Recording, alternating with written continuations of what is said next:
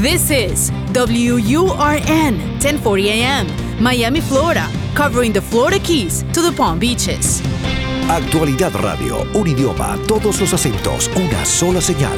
Una emisora de Actualidad Media Group. ¿Cuáles son los límites de la mente? ¿De qué es capaz un ser humano si logra alcanzar el máximo funcionamiento de su cerebro? ¿Es posible programarse para tener éxito? Fronteras de la Mente, con Agustina Costa. Fronteras de la Mente. Solo aquí, en Actualidad Radio. Un idioma, todos los acentos, una sola señal. ¿Qué tal amigos? Gracias por acompañarnos en esta otra edición de Fronteras de la Mente. Durante algunas semanas anteriores hemos estado, hablando, hemos estado hablando de ese aspecto de la conciencia misterioso, a veces incomprendido, eh, que trasciende ¿no? a otro plano, pudiera ser a la conciencia universal, al más allá, dirían algunos, cuando una persona fallece. Hoy no vamos a hablar de eso. Hoy vamos a hablar de algo mucho más eh, práctico, mucho más tangible, mucho más fácil de entender, que tiene que ver con la palabra actitud. Y hago una observación de carácter lingüístico, porque hay dos palabras que tal vez en la radio, cuando no se ve la imagen escrita o no se ve eh, la imagen en televisión, se pueden confundir. Aptitud con P, que viene de la raíz de la palabra apto, alguien que es apto para algo, es alguien que tiene ciertas características físicas que lo ayudan a, algo que va a desarrollar en su vida, ¿no? Hay personas que nacen con un talento musical extraordinario, tienen una aptitud para la música, o una persona que desde niño se destaca en un deporte, en el béisbol o en el fútbol balompié, en el soccer, tiene una aptitud para desarrollar ese, ese deporte. Tiene una serie de talentos casi innatos que luego, por supuesto, tienen que ser pulidos y perfeccionados. Pero hoy vamos a hablar de actitud, porque la palabra aptitud con P realmente no tiene nada que ver con la mente, más bien tiene que ver con características físicas. Pero la actitud, eh, todos lo tenemos, todos podemos cambiar nuestra actitud ante ciertos estímulos y vamos a definir primero, tal como lo dice el diccionario, qué significa actitud. Actitud es el comportamiento que emplea un individuo para hacer una labor. Y por lo tanto podemos tener dos personas que se enfrentan al mismo idéntico asunto y uno mantiene una actitud muy positiva y el otro una actitud muy negativa. Y por supuesto el resultado de la vida de esas personas va a ser completamente diferente porque parten con actitudes diametralmente opuestas. Se puede decir que la actitud es la forma de ser o el comportamiento de actuar ante un estímulo. También se puede considerar como cierta forma de motivación social de carácter que impulsa y orienta a la persona a tomar ciertas acciones con el propósito de lograr determinados objetivos y metas. O lo contrario, o sea, una persona puede actuar de cierta forma para lograr una meta, para lograr un objetivo, o una persona puede quedarse cruzada de brazos y no hacer nada ante la misma situación y por lo tanto no va a lograr ese objetivo o esa meta. Se puede definir una actitud como la tendencia o disposición aprendida, más o menos generalizada, a responder de un modo bastante repetitivo, de una manera positiva o negativa, una situación, una idea, un valor, una tarea, un trabajo o inclusive un objeto o una persona.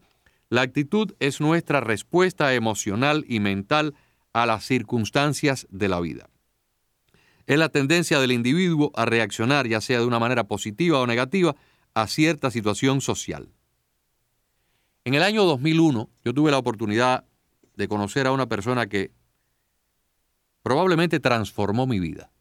Yo me encontraba en un viaje de vacaciones a España y conocí a un matrimonio de aquí de Miami, Moisés y Nelly de Paz. Compartimos muchísimo, y un día sentados frente a una playa en la isla de Santa Cruz de Tenerife, en las Islas Canarias, Moisés me contó la historia de su vida. Moisés llegó a Miami con su esposa, con sus hijas, procedente de España, donde había estado exiliado por varios meses después de salir de Cuba, y llegó aquí completamente en la ruina. No tenía nada, no había traído absolutamente ningún recurso, ningún capital. En España sobrevivió para mantener a su familia y luego llegó aquí a Miami. Y cuando llegó, un grupo de amigos lo fueron a recibir, lo fueron a visitar, le dieron, Moisés, te vamos a conseguir un trabajo en una fábrica, en una factoría, como decían en esa época. Y él le dijo, no, no, no, no, no, gracias, pero yo no voy a trabajar para nadie, yo voy a trabajar para mí. Moisés, tú estás loco. Aquí todo el mundo tiene que trabajar, todo el mundo que llega tiene que trabajar en un empleo, en una fábrica o en un restaurante o en algo, ¿no? Para ganar dinero inmediatamente. ¿Cómo tú vas a trabajar para ti si tú no conoces el idioma, tú no conoces la cultura, tú no conoces nada de este país? Esto es una sociedad muy complicada. Aquí ya todo está inventado. Escuchen esa frase, aquí ya todo está inventado. Además, tú no tienes capital. Y aún así, Moisés desafió todo aquello y dijo, no, no, no se preocupen, yo, yo voy a trabajar para mí. Moisés empezó pidiendo en un sitio que le dieran mercancía de las tiendas llamadas discount, de estas tiendas como el Dollar Store, en aquella época no existían, pero habían discounts. Alguien le dio mercancía a consignación, o sea, mercancía fiada. Y Moisés echó su pasaporte en el bolsillo, me cuenta él, iba a todas las farmacias, predominantemente en aquella época eran farmacias cubanas, y le decía, mira, yo llegué aquí hace unos días con mi familia, no quiero eh, molestarte mucho, pero yo estoy vendiendo estas cositas para poderle dar de comer a mi esposa y a mis hijas. Les contaba un cuento que era cierto, pero lo contaba dramatizado, ¿no?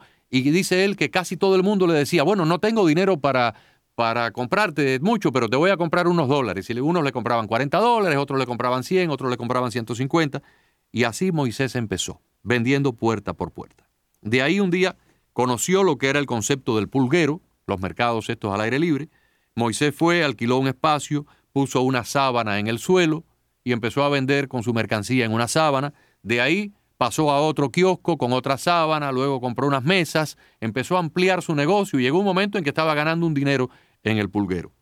Y se le ocurrió que tal vez había llegado el momento de alquilar una tienda y alquiló un local, local comercial, empezó a vender en el local de lunes a viernes y en el pulguero los sábados y los domingos. Y por supuesto, Moisés no conoció día de descanso, ni vacaciones, ni días feriados, ni navidades, ni nada. Vendía y vendía y vendía y vendía. Hoy, año 2017, este señor, que me llenó de consejos, que yo considero uno de mis más entrañables amigos porque nunca me ha dado nada más que un buen consejo tras otro, tiene la mayor compañía de uniformes del sureste de los Estados Unidos. Tiene más de 25 tiendas en varios estados. Sigue siendo un apasionado de las ventas. Ya no necesita trabajar porque es millonario. Y va todos los días a su trabajo tan temprano como el primer empleado y es el último en irse. Sus hijas se incorporaron al negocio y cada una de ellas opera parte de la compañía y los esposos de las tres hijas también se incorporaron y operan parte de la compañía. Es una compañía familiar que vende millones de dólares en uniformes a la policía, a las aduanas, a los departamentos eh, de la seguridad aeroportuaria, a compañías de aviación como American Airlines, a las escuelas. Pero lo que sí nadie puede comprar ni vender es la actitud de Moisés. Es una actitud inquebrantable, es una actitud hoy tan positiva, tan energética, tan hermosa como lo fue aquel día que no tenía un peso en el bolsillo y salió a vender bisutería y mercancía puerta por puerta. Porque ha quedado demostrado, amigos, que a lo largo de la historia la diferencia entre una persona triunfadora y una que fracasa continuamente radica en las elecciones que cada uno hacemos ante las oportunidades o situaciones de la vida. La actitud de una persona muestra hacia la vida es el factor determinante si acabará siendo un triunfador o no. Casi siempre triunfamos cuando amamos el trabajo que hacemos y nos comprometemos más allá de lo requerido en las labores cotidianas. Sin embargo, fracasamos cuando hacemos todo lo contrario o cuando hacemos todo de mala gana.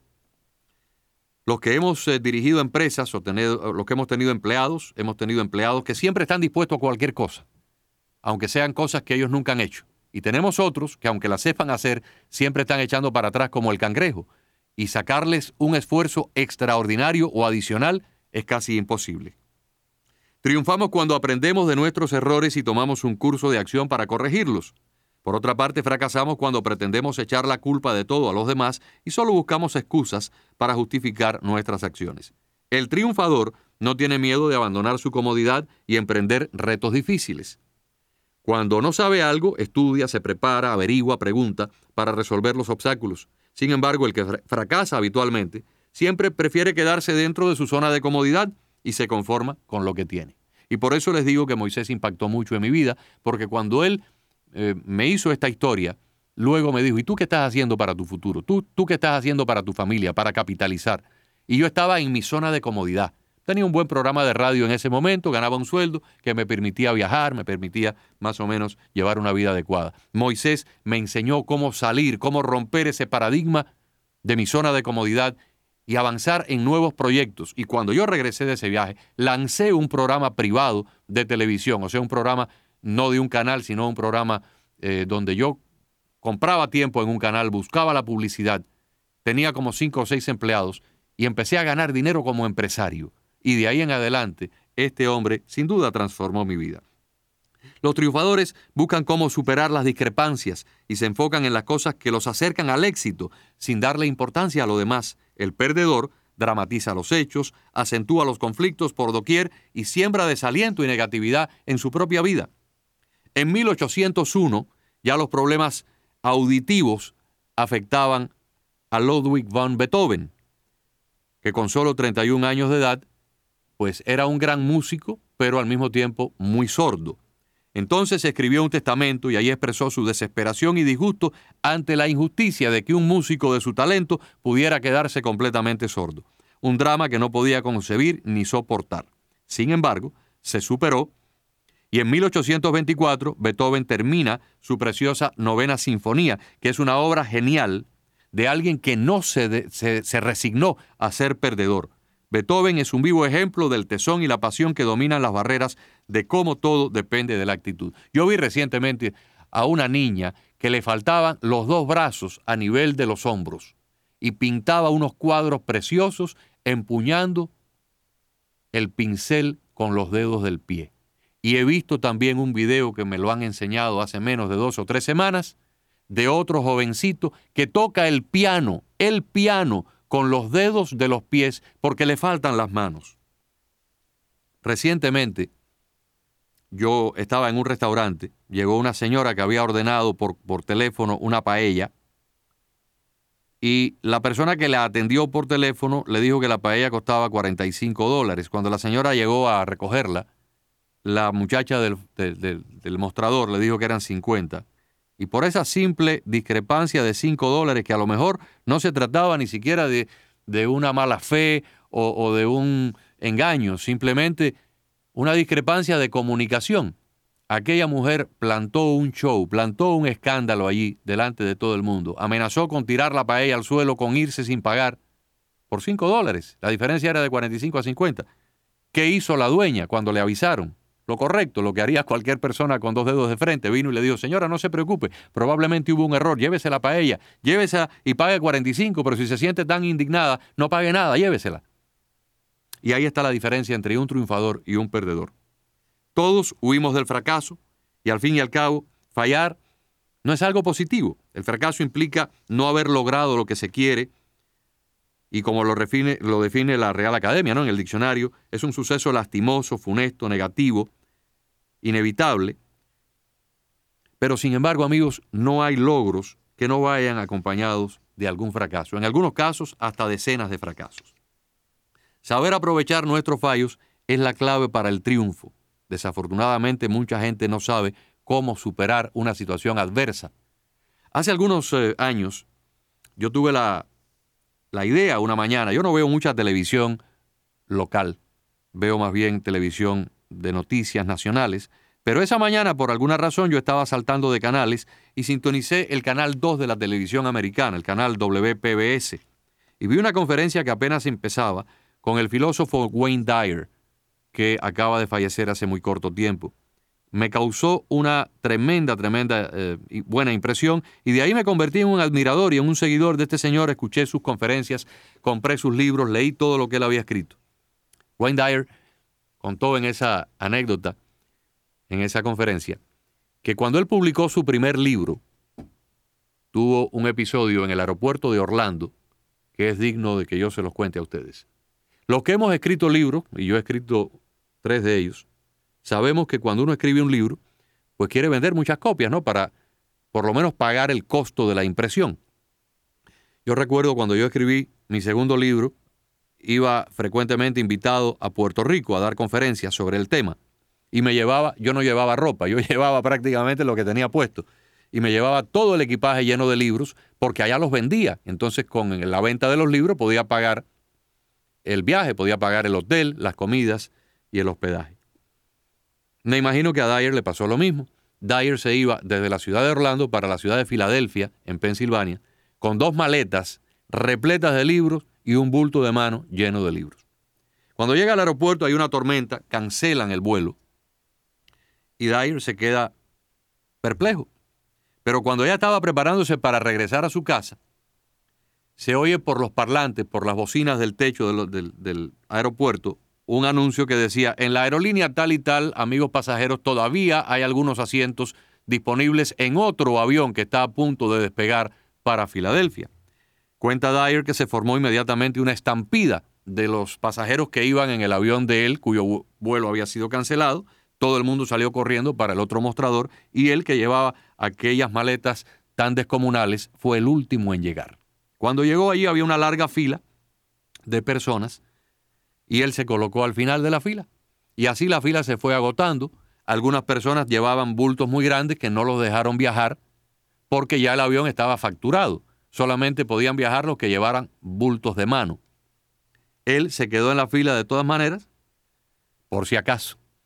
Hasta que le llegó el turno a la persona que estaba delante de él, una señora, delante de él, y él era el último. Cuando la señora fue atendida por la muchacha del mostrador, sin mediar palabra, la señora empezó a destilar veneno. Esto es una basura, este viaje es un desastre, ustedes cada día se ponen peor, este aeropuerto es un desastre. La muchacha que está tratando de hacer lo mejor posible le dice, señora, yo no tengo que nada que ver con eso. Usted viene de otra aerolínea cuyo vuelo fue cancelado. Aquí lo que le estamos tratando de hacer un favor. Favor ni nada. No estoy para ahora para, para, para un responso de ese tipo suyo. Eh, yo quiero hablar aquí con un supervisor. ¿Cómo es posible que a los viajeros nos traten tan mal. La muchacha se empezó a incomodar. La señora no paraba de, destilar aquella verborrea de veneno con alguien que no tenía nada que ver con el problema. Y la muchacha llegó a un punto en que se asomó por arriba del mostrador y le dijo, ¿con qué usted viaja? ¿Cómo que con qué yo viajo? Con esta maleta.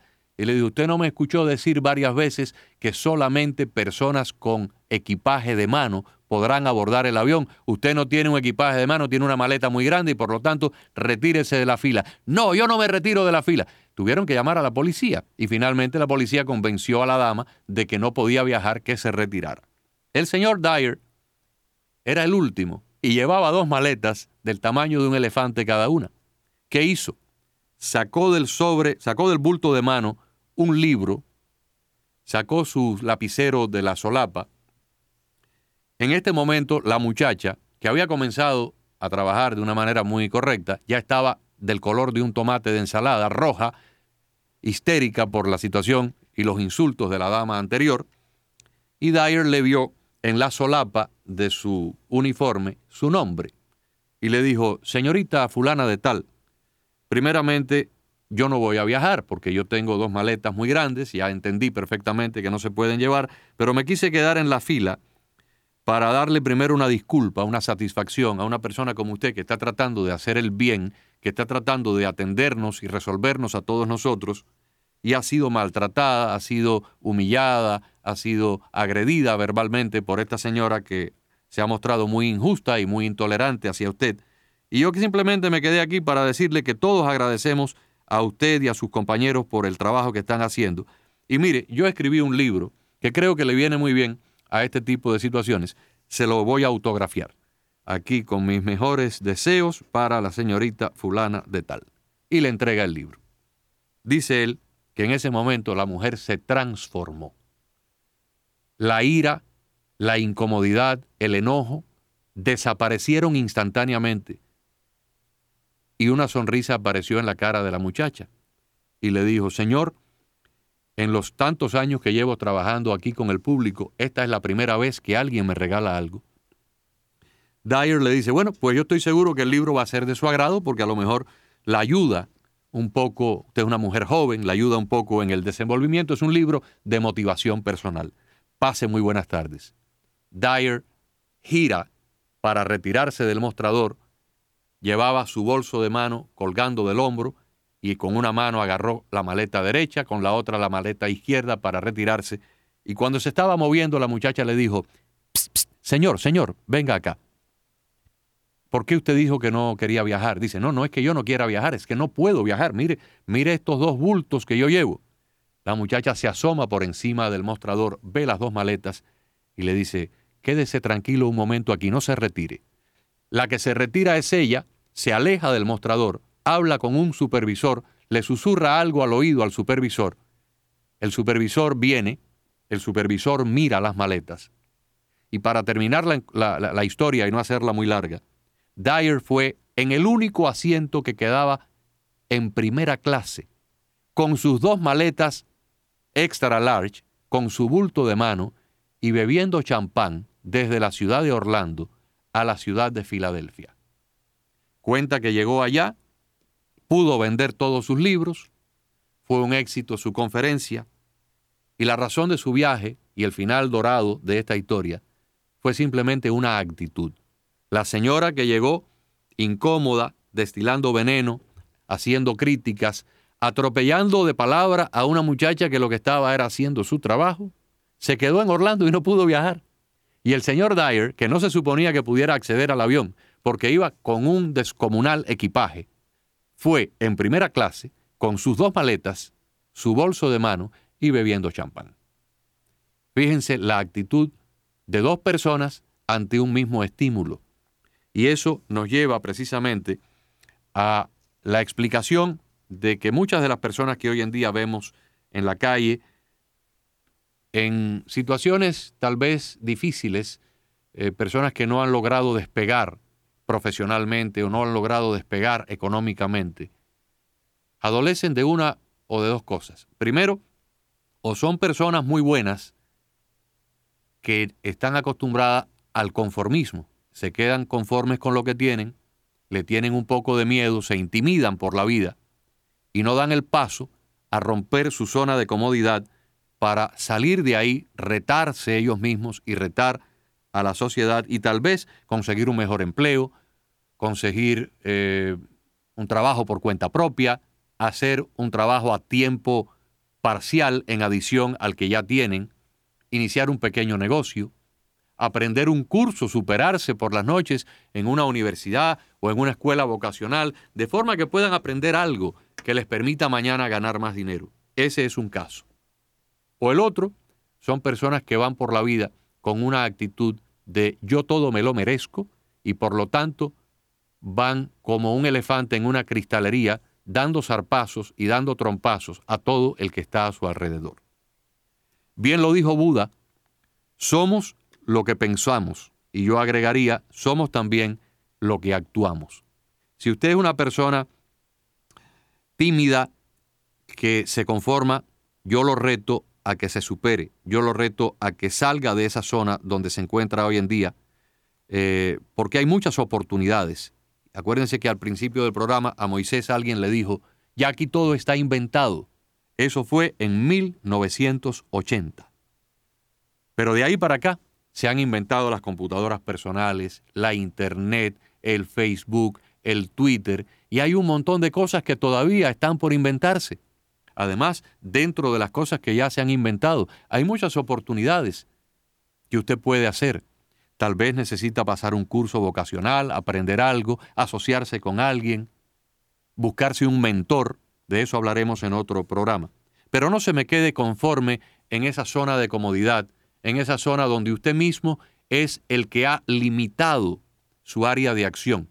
A veces nuestras mayores barreras y nuestras mayores limitantes no vienen de los demás, vienen de nosotros mismos, vienen de nuestra mente, vienen de nuestro pensamiento. Y si usted es de esas personas que no se ha limitado, pero está limitado por su propio carácter, por su propia actitud, cámbiela. Recuerde que hay una ley, más que una ley, es un principio universal, que es el principio de la atracción. Atraemos lo que proyectamos. Si usted proyecta incomodidad en un lugar público, las personas de ahí lo van a responder hacia usted incómodamente. Si usted proyecta agresividad, van a responder en forma agresiva hacia usted. Si usted proyecta un comportamiento inadecuado, socialmente inadecuado, sea en el centro laboral o con sus vecinos o en un lugar donde usted tal vez está comprando o está visitando, no espere que a cambio de un desplante le van a tirar pétalos de rosa. Probablemente le van a reciprocar con la misma energía negativa.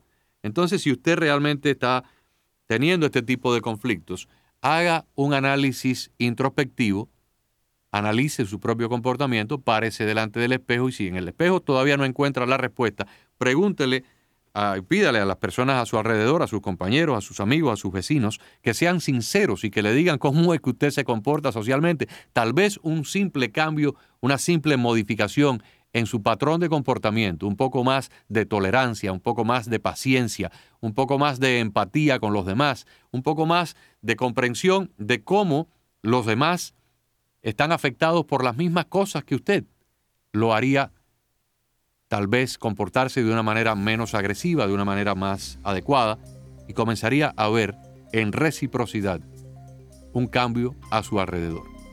Los dejo con esa inquietud y en cuanto a los fracasos, si usted ha emprendido alguna empresa y ha fracasado, no se amilane, vuelva a intentarlo. Recuerde que cuando miramos al techo y vemos el bombillo eléctrico, a Thomas Edison le costó 300 veces haber fracasado antes de lograr el primer bombillo exitoso. Si el señor hubiera fracasado después de 200 o 250 o 290 eh, episodios de fracaso, estaríamos alumbrándonos con velas en este momento porque nunca se hubiera podido eh, encontrar la manera de encender una habitación a través de la electricidad. Así que ahí se los dejo, una vivencia que nos dice que aquellos que hemos emprendido algún tipo de cosas, hemos pasado muchas penurias, hemos, hemos tenido muchos fracasos, pero solamente se triunfa cuando usted se, se logra sobreponer, cuando logra eh, rodearse y adoptar una actitud de entereza, de tesón, de amor a lo que está haciendo, cuando no se deja intimidar, cuando sale de la zona de comodidad, con la zona de confort, cuando ve que ya todos los demás pasajeros no pudieron abordar el avión y usted tampoco porque lleva dos maletas descomunales y sin embargo se busca la, artimaña, utiliza su creatividad, su imaginación para convencer a la persona que tiene la clave en la mano de que usted necesita ir en ese avión con dos maletas descomunalmente pesadas, como lo hizo Wayne Dyer. Esa es la diferencia. Les agradezco este programa, ojalá que lo disfruten. La semana que viene los espero nuevamente en otra edición de Fronteras de la Mente. Les habló Agustín Acosta. Fronteras de la Mente con Agustín Acosta. Fronteras de la Mente.